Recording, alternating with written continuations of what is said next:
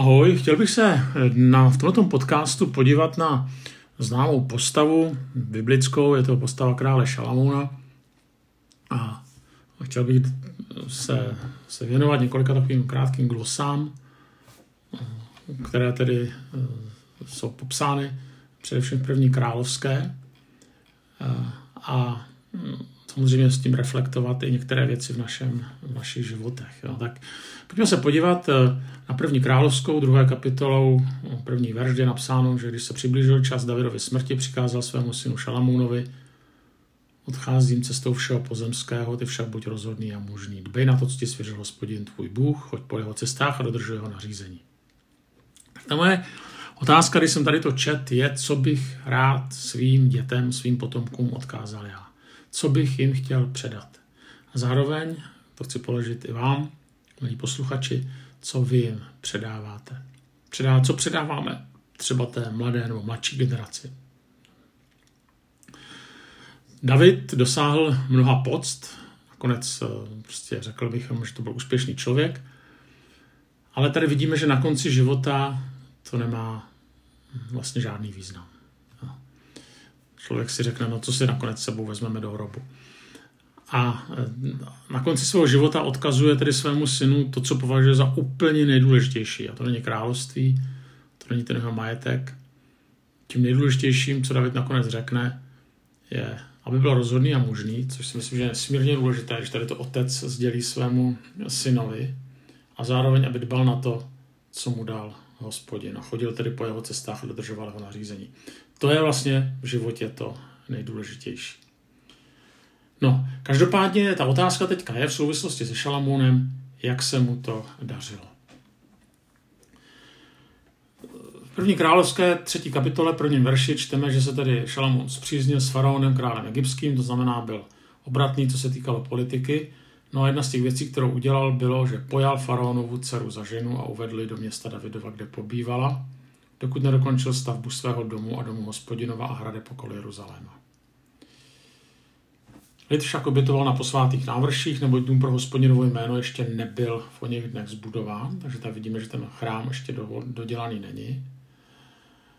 Eh, ale důležité je, že nejdříve tedy dokončí Šalamún stavbu svého domu. Ale pojďme ještě dál a pak tam čteme, Šalamún miloval hospodina, řídil se nařízením svého otce Davida Až na to, a to je hrozně důležitý, to až na to, že obětovala pál kadidlo na posvátných návrších. Hned na začátku Šalamúnova králování vidíme jeho obrovskou slabinu. Samozřejmě, tak jak jsme se to učili někdy v besíce, nebo často jsme to slychávali, četli v různých křesťanských knížkách, tak říkáme, že Šalamún byl na ženský. To znamená, jeho slabinou byly ženy. Já tím nejs- asi taky, ale tady skutečně spíše jde o politiku. Já si nemyslím, že důvod toho, že by si vzal faraonovu dceru, bylo, že se do ní zamiloval. Stejně tak se nejednalo o nezvládnutou sexuální vášeň, jako to třeba bylo u jeho otce Davida, když viděl Bečabe.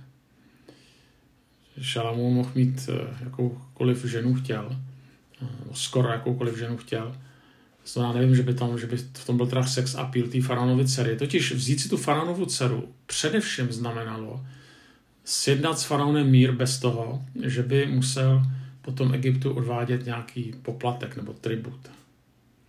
Jo, prostě tohle to se dělo i v historii, akorát, že tedy nebyla povolená polygamie, teďka mám na mysli třeba i naši historii, z doby Rakouska, Uherska. E, jo, a to bylo, že prostě různé rody Habsburkové tedy v našem případě. Ale jiné rody se prostě zpřízňovaly mm, tak, že se prostě brali navzájem, čímž vlastně vznikaly i politické koalice.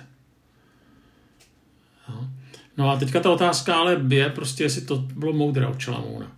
Jakoby z hlediska politiky jednoznačně ano, ale z hlediska poslušnosti Pánu Bohu potom vidíme, že ne. Že v okamžitém ohledu tady ty kroky přinášely ovoce, přinášeli vlastně i to, co znamená Šalamounovo jméno, znamená tedy uh, pokoj, sál, ten šálom.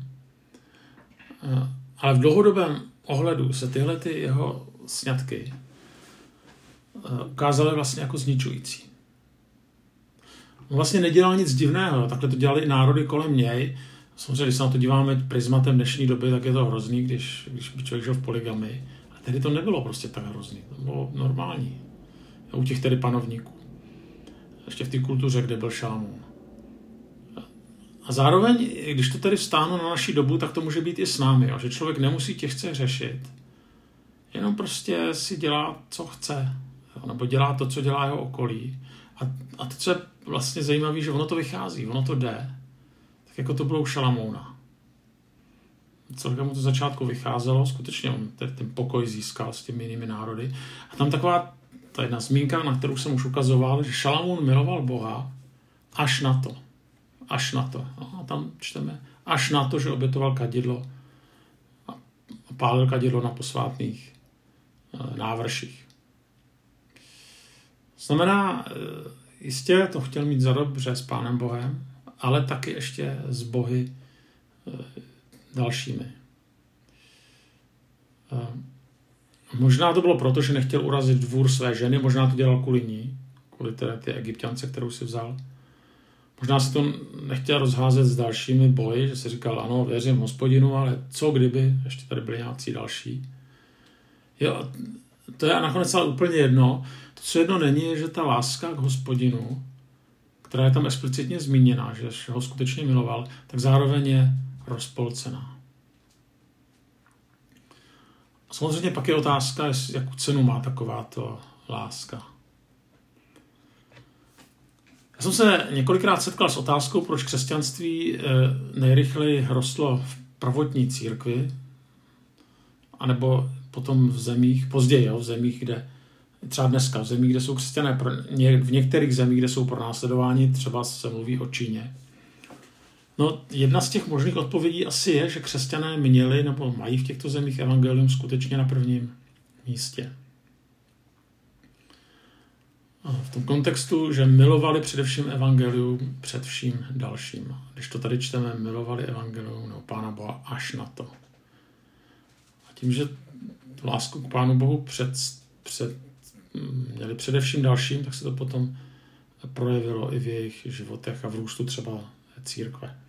A nemusí to být jenom růst, nemusíme všechno měřit jenom růstem, ale určitou mocí, kterou ta církev měla. Tak tady vidíme tu tragédii Šalamouna, miloval hospodina až na to. No. Tak eh, další eh, čteme, že eh, jednou šel král do Gibeonu, aby tam obětoval, bylo to největší posvátné návrší. Šalomon tam na oltáři obětoval tisíc zápalných obětí. V Gibeonu se Šalamounovi ukázal v noci ve snu hospodin a řekl, žádej, co ti mám dát. A teďka Šalamoun odvětil, vlastně to zkrátím, že chce moudrost. Jo, že nechce bohatství, nechce nic dalšího, ale chce moudrost.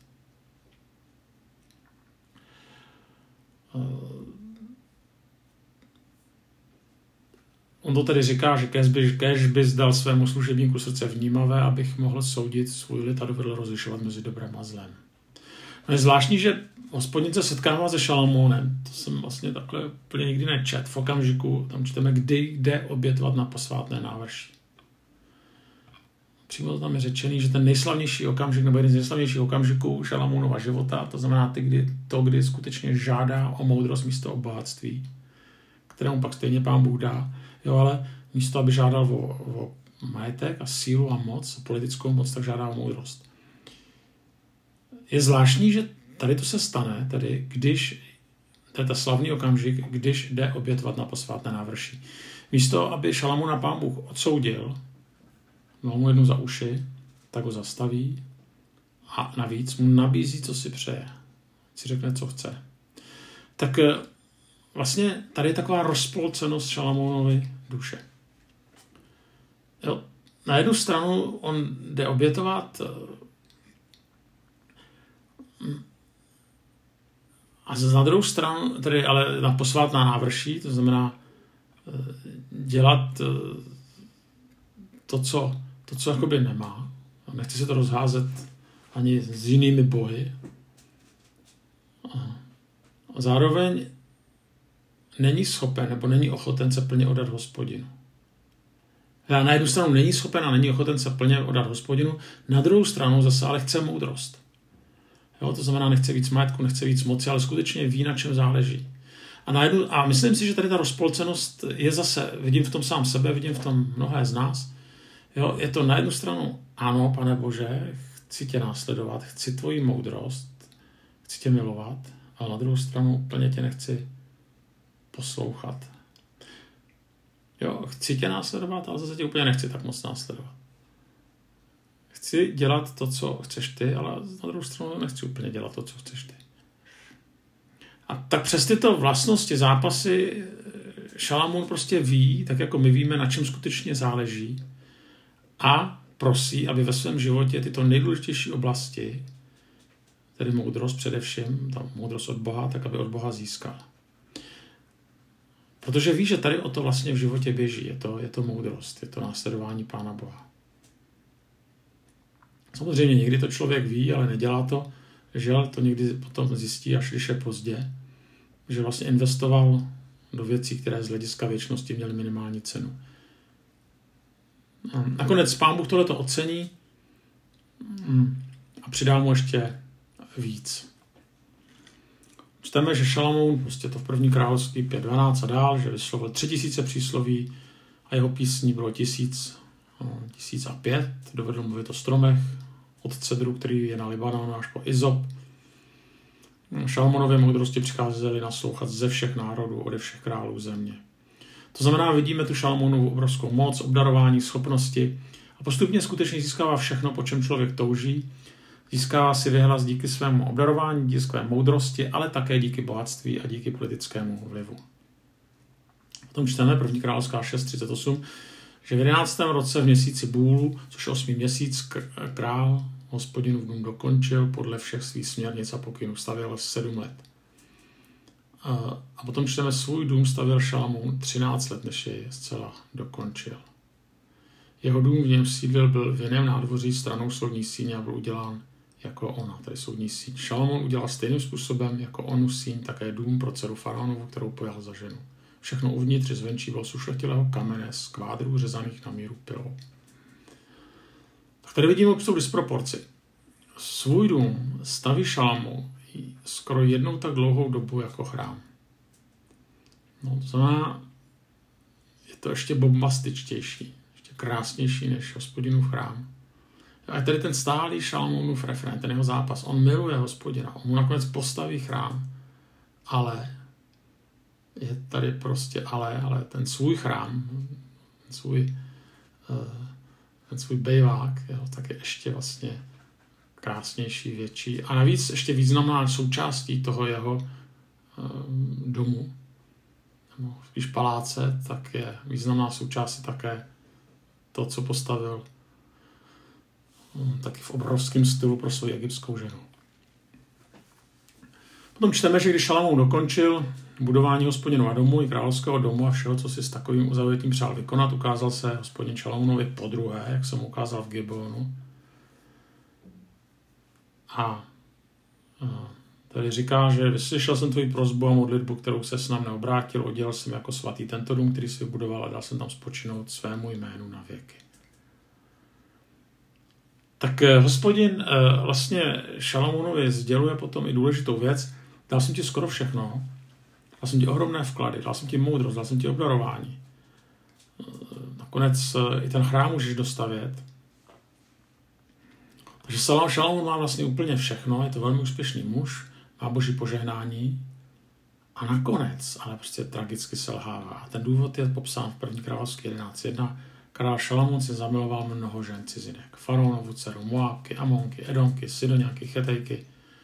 A z těch pronárodů, o nich hospodin Izraelcům řekl, nebudete vcházet k ním a oni nebudou vcházet k vám. Jistě by naklonili vaše srdce ke svým bohům. Šalamun k ním přilnul velikou láskou. Tak eh, co se tady stalo? No Šalamonovou slabinou byly ženy, ale, ale byla to i snaha udržet pomocí sňatků pokoj za každou cenu. A to je důležité, za každou cenu. Proto měl Šalamún tolik žen. On si to mohl dovolit díky svému bohatství, konexím. Ale to, co vlastně mělo být požehnání, právě to jeho bohatství, moudrost, moc, tak se stalo i pastí. A podobné tragédie se odehrávají i dnes, protože Pán Bůh nám taky dal mnoho dobrých věcí. Je to taky bohatství, mnoho z nás asi má prostě kde bydlet, má auto. Prostě máme bohatství v porovnání s zbytkem světa. Máme často vzdělání, máme schopnosti, úspěchy, víru, zdraví, nebo aspoň něco z toho. To jsou všechno veliké vklady, ale a, a, a je to super, že to máme, ale zároveň je nebezpečí, aby se nám to nestalo pastí. V tom smyslu, že najednou se celý život kolem tady toho začne točit. Jo, abychom tyto dary udrželi a pak se z těchto darů stane smysl a cíl života. Jo, protože chceme prostě úspěch. A na tom úspěchu není nic špatného do chvíle, kdy se stane náhražkou Boha. A Šalamunovi se dary, které dostal vlastně skutečně náhražkou Boha, a té jistoty hlavně, kterou Bůh dává, tak se staly. On znal Boha. Dokonce je o něm několikrát řečeno, že Pána Boha miloval, ale díky bohatství, schopnostem, úspěchům ho vlastně přestal postupně potřebovat. On si vystačili bez něj. Přestal se na ně spoléhat. A to je ta otázka, s kterou zápasíme. Jak moc se na Pána Boha skutečně spoléháme. Nejenom, když jsme nemocní nebo když je nám špatně. Eh, jo, to znamená, ne když jsme na dně, v okamžicích bolesti a rozchodu, ale i v okamžicích, které prožívá Šalamon, to znamená v, v dobách úspěchu, kdy se vše daří. Aspoň, aspoň relativně. Nikdy, nikdy svět není dokonalý, ale asi víte, co myslím. Relativně daří. Jo, zároveň, co jsou ty naše ženy, nikdy to nejsou ženy eh, v uvozovkách, ale co jsou ty skutečné ženy, ale i jiné prostě oblasti, lidi, takový ty čertový kopítka, skrze které se k nám dostává zlý. Každý má něco jiného. Eh, totiž, když srovnáme potom Šalamuna a Davida, tak je takové křiklavé srovnání, tak ten šal, David měl na svém kontě více takzvaných křiklavých hříchů, pro více krve. Tomu nakonec si Bůh jako připomíná, kvůli tomu nemůže dodělat chrám. Eh, mnohem víc než Šalamou David připomínal kmenového válečníka než krále. A přesto nakonec byl David zřejmě blíže Bohu než Šalamou. Ten důvod, že nějak víc počítal s Bohem. Sice teda naplno hřešil, což teda Šalamoun taky, ale u toho Davida je to větší, větší divočina. Ale jakoby je tam taková ta vroucí snaha obnovit svůj vztah s Bohem, znova povstat. O Šalamounovi nic takového nečteme. Jo, vidíme pouze to, že měl dobrý start, dobrý rozjezd, dobré vklady do života, ale to je málo. Je to stejně jako když někdo dobře rozběhne svůj běh víry. Ten start je důležitý, ale rozhoduje se až rozhoduje se až to, kdo doběhne do cíle. Jo, ta, jako, taková ta strategie zla, no, satana je tak, že když třeba někde vznikla církev, začalo pronásledování, to znamená, byla snaha, aby církev zmizela z povrchu země pozle.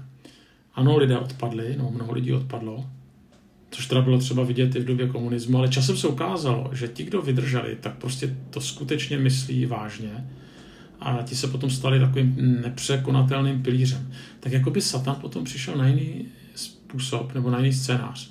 Dám těm lidem všechno, po čem touží. Dám jim bohatství, moc, slávu, eh, materiální zabezpečení, takže ten jejich neklid nebude plynout z obav, zda se zítra vůbec nají nebo dožijí se zítřka, ale vlastně, jestli jejich strava bude obsahovat všechny vitamíny, nebo jestli je nebude bolet břicho z přejedení. No a nakonec se ukazuje, že taková ta taktika takového toho, takový toho hedonismu, sytit si té i duchovně, tak nakonec je účinnější a spíš vede k rozkladu. A to byl problém Šalamouna. Takže Šalamun byl, jako mnozí z nás, mnohem v mnoha ohledech úspěšný, ale v božích očích nakonec selhal, protože měl rozpolcené srdce. Miloval Pána Boha skoro. Příliš miloval i své jistoty. A ty ho nakonec dostali. A nejenom jeho. Nakonec svým dětem předá majetek, ale nikoliv živou víru. Po jeho smrti se království rozdělí. To především díky tomu, že na svůj dvůr dotáhl tolik žen, které samozřejmě měly své služebnictvo. A tím tam dotahuje i bohy, jejich náboženství. Je to nakonec ten Izrael rozdělí na severní a, eh, na severní a jižní. Eh, a to už je další příběh.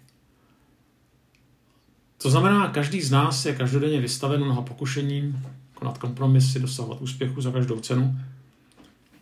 Hmm. Jsme v tom zápasu opustit některé boží cesty a ono to funguje.